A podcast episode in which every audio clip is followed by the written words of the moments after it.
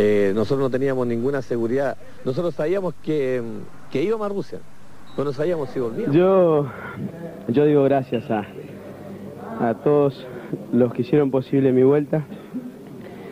Yo tengo que decir gracias, de verdad.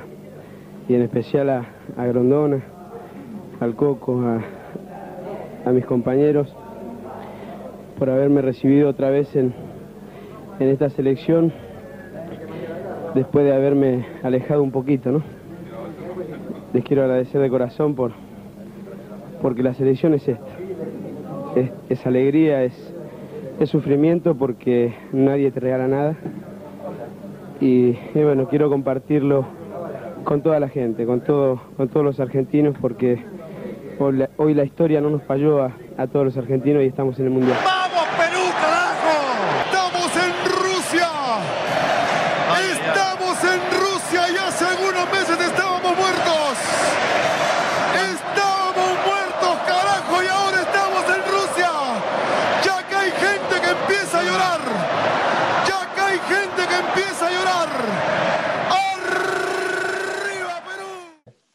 Ahí escuchábamos a Francisco Valdés, capitán de Chile, de aquel equipo que tuvo que disputar el partido fantasma. El segundo audio era ni más ni menos que Diego Armando Maradona, luego de salvar a Argentina en el repechaje contra Australia para llegar a Estados Unidos 94. Y por último, seguíamos un poquito con lo que también habíamos escuchado con los relatos de, lo que fue la clasificación de Perú al último mundial. En cuanto a los repechajes, hay un punto de controversia.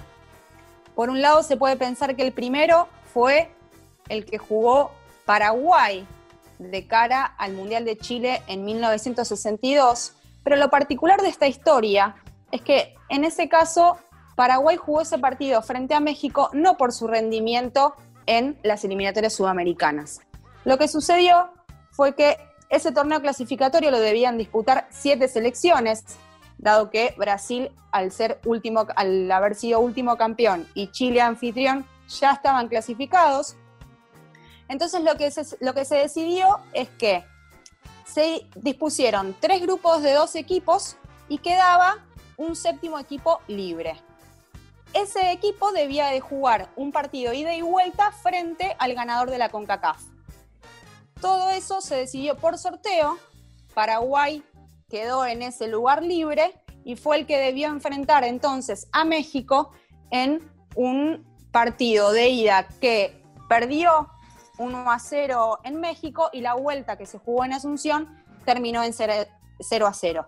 De esa manera fue que Paraguay no fue a ese mundial, pero dada la particularidad de esta historia, en la página de la Conmebol, la página oficial y donde se cuenta, digamos, la historia de las eliminatorias, el primer repechaje que se tiene en cuenta es el del partido fantasma que vos mencionabas, el de Chile frente a la Unión Soviética.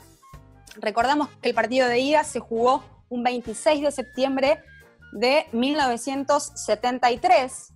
Eso fue 15 días después del golpe de Estado de Augusto Pinochet, un partido en el que había un clima muy hostil, terminó 0 a 0, eh, el equipo chileno con una muy buena tarea defensiva. Y la vuelta se tendría que haber jugado el 21 de noviembre. La Unión Soviética solicitó un cambio de sede por esta situación política, Chile se negó y la Unión Soviética decidió retirar a su equipo. Pero ¿qué pasó? El equipo chileno se enteró una noche antes, no solamente de que la Unión Soviética no iba a jugar el partido, sino que ni siquiera habían viajado. La FIFA le ordenó al conjunto chileno que igualmente tenía que salir a la cancha, y no solo eso, sino que les hizo marcar un gol a arco vacío de manera simbólica para que se selle la clasificación. El partido igualmente se lo dieron ganado a Chile por 2 a 0. Voy a agregar un dato ahí que es que previo al partido y tras la denuncia de la Unión Soviética, que por ese entonces era una selección bastante fuerte, la FIFA mandó una comitiva a evaluar las condiciones del estadio. Un estadio que luego se supo que estaba funcionando como un campo de concentración de prisioneros del gobierno. El Estadio Nacional. El sí. Estadio Nacional. Entonces, se supone que la FIFA mandó una comitiva que avaló que el partido se podía jugar perfectamente. Así que, bueno, ese es un poco el, el contexto en el cual la Unión Soviética eh, fue descalificada y Chile terminó jugando el Mundial 74.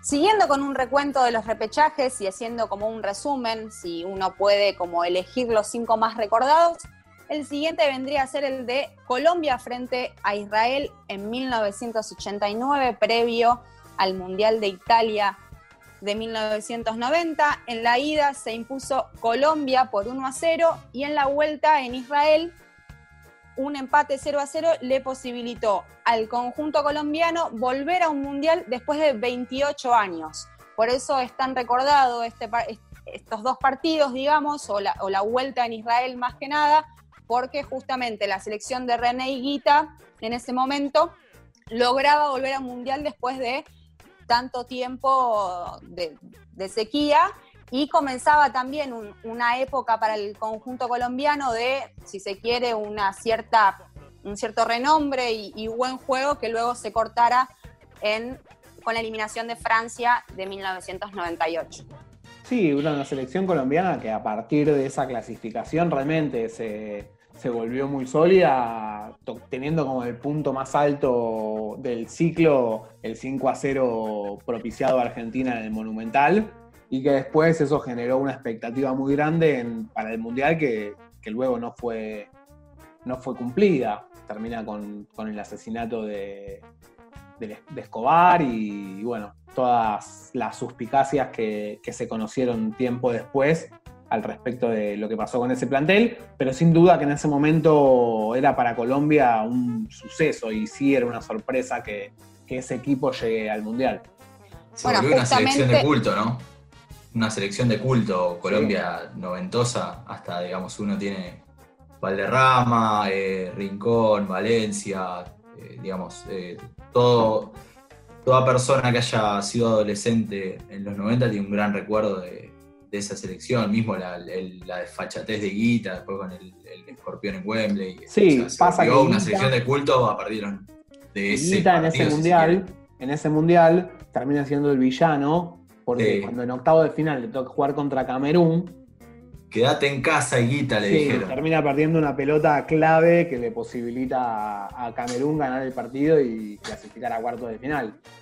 Entonces, bueno, un poco preso también de, de, esa cosa que tiene la selección colombiana, o por lo menos esa selección colombiana, que todo lo que tenía de hábil lo tenía de controvertida, y le terminaban pasando un poco de esa, esas cosas en donde eh, la irresponsabilidad terminaba primando por sobre la habilidad.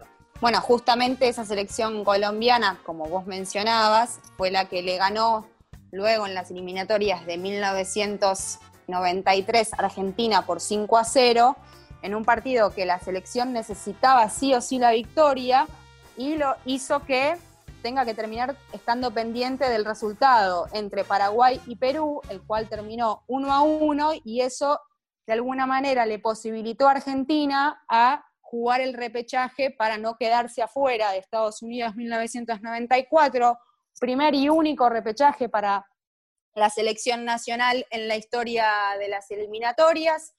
Y recordemos que en ese momento también la gente muy, había un, revuelo muy grande, se pedía por la vuelta de Diego Maradona a la selección, Alfio Basile termina llamándolo nuevamente, el Diego teniendo que hacer una preparación muy rápida y, muy fuerte para, poder regresar, bajó 15 kilos previo a esto, se jugó un partido de ida en Australia, el cual terminó 1 a 1 y la vuelta en un monumental con el gol de Batistuta lo gana Argentina 1 a 0 y se produce el tan recordado desahogo eh, de ese partido.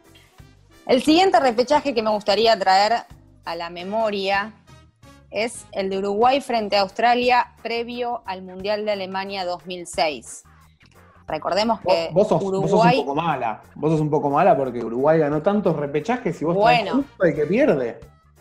Y pero justamente es la nota de color. Uruguay jugó repechaje desde 2002 hasta 2014. Recordemos, Corea-Japón frente a Australia, Alemania nuevamente frente al combinado oceánico, en 2010 frente a Costa Rica y en 2014 frente a la gran sorpresa Jordania.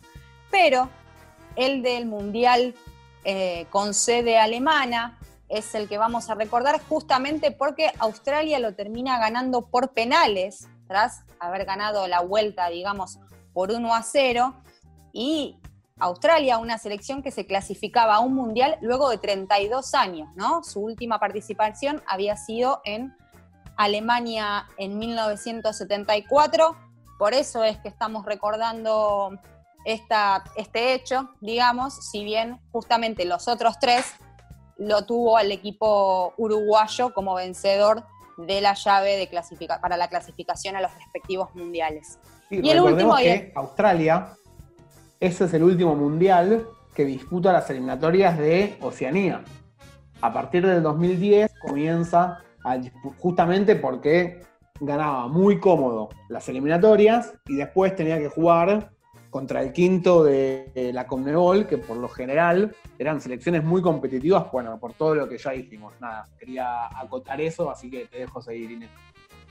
No, bueno, y el último y el más recordado, por ser el más reciente, Perú frente a Nueva Zelanda, previo a Rusia 2018. Recordemos que fue un partido también muy especial, lo habían suspendido a Paolo Guerrero por, por doping, fue un partido que eh, termina con un triunfo del conjunto peruano por 2 a 0, el primer gol lo hace Jefferson, la fojita Farfán, en el que el festejo también es muy recordado porque agarró la camiseta número 9, la besó, dedicándole de esa manera el gol a su compañero suspendido y bueno, lo que significó, ¿no? La clasificación de Perú después de 32 años, 8 mundiales de no haber eh, sido parte del gran evento futbolístico y de la mano de Ricardo Vareca como entrenador. Como resumen estadístico de todo este repaso de los repechajes sudamericanos de cara a, los mundiales, decimos, se puede decir que las elecciones sudamericanas jugaron un total de 10 instancias de repechaje, si se toma en cuenta la mencionada particular de Paraguay, de las cuales en siete ocasiones vencieron los equipos sudamericanos.